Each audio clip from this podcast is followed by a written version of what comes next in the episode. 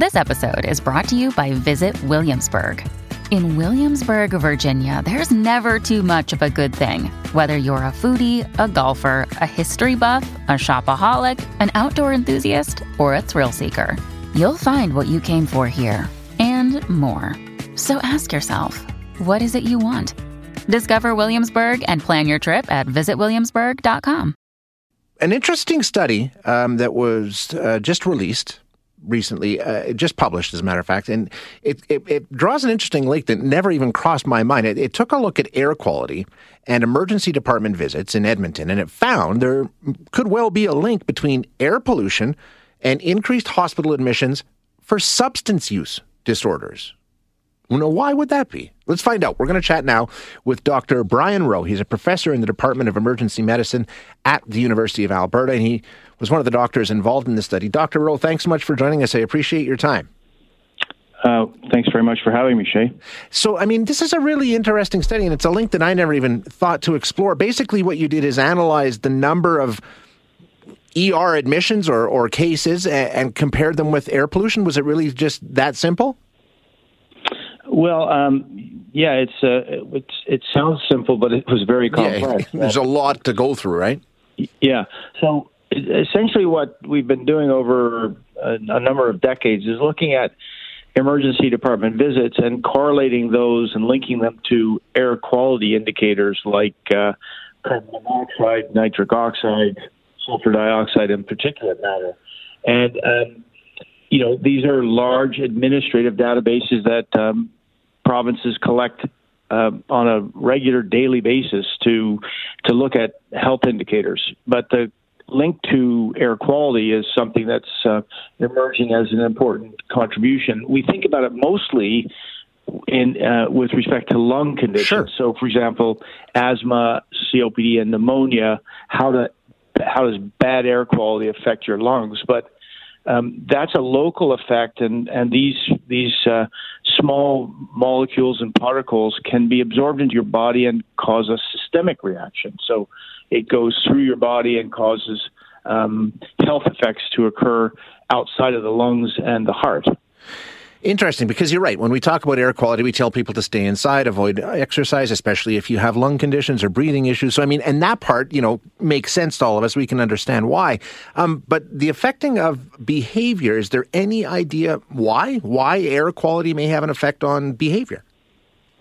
Yeah, well, so these molecules and particles get absorbed into your body and they're considered pro inflammatory. So they cause inflammation in your body. And um, the best example of inflammation are things like conditions like arthritis, um, you know, uh, that uh, uh, causes inflammation of the joints, or uh, inflammatory bowel disease like Crohn's and colitis, which causes inflammation in the bowel. So these this inflammatory reaction is a very important part of how people stay well. Um, so infl- decreasing your inflammation overall is uh, important. So inflammation of the of the brain is thought to be one of the mechanisms.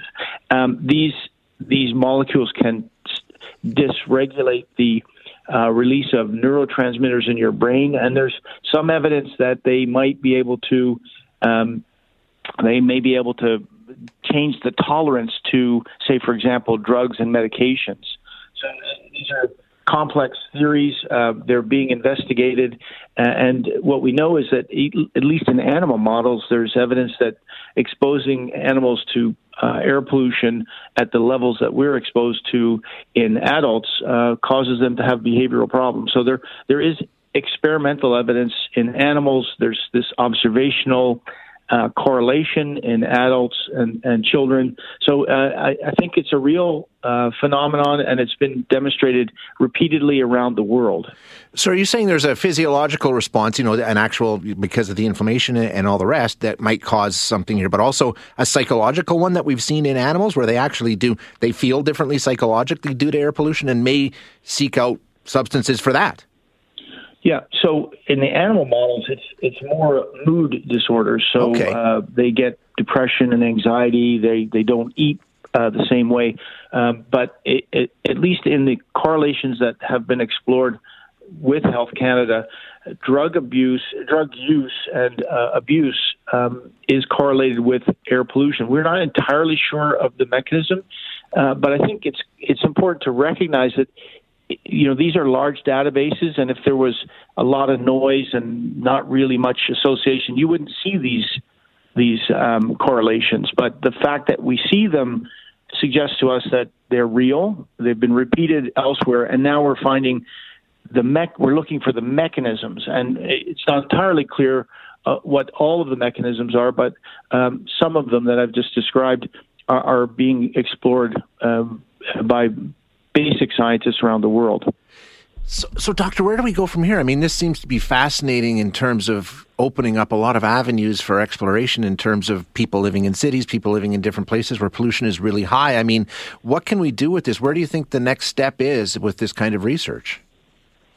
Well, I think uh, you know one of the things that uh, we know is that the data that was used was collected from the Edmonton zone in 1992 to 2002. So we're 20 years later. Yeah. We don't think it invalidates the results, but there's certainly um, uh, you know new data that's available. So it would be important to repeat this. Um, we also had the pandemic for two years, and we're still feeling the effects of that. And during the pandemic, less driving, less industry, less air travel, far less pollution around the world. So did that if if in fact this is a cause and effect, we should have seen a reduction in uh, in some of these presentations. Sure.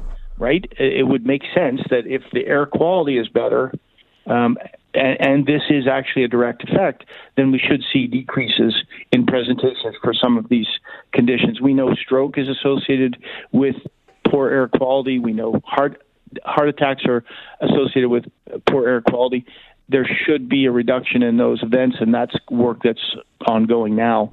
Um, I think we we need to look for ways to protect humans from uh, poor air quality. And I know in Ontario they closed the coal burning power plant in Atikokan, which is in the far north of Ontario, and it improved the air quality in southern Ontario because particulate matter from power plants, uh, particularly fossil fuel burning power plants, is a real problem. And so when we see that, we should investigate the, the changes in these presentations to the emergency department.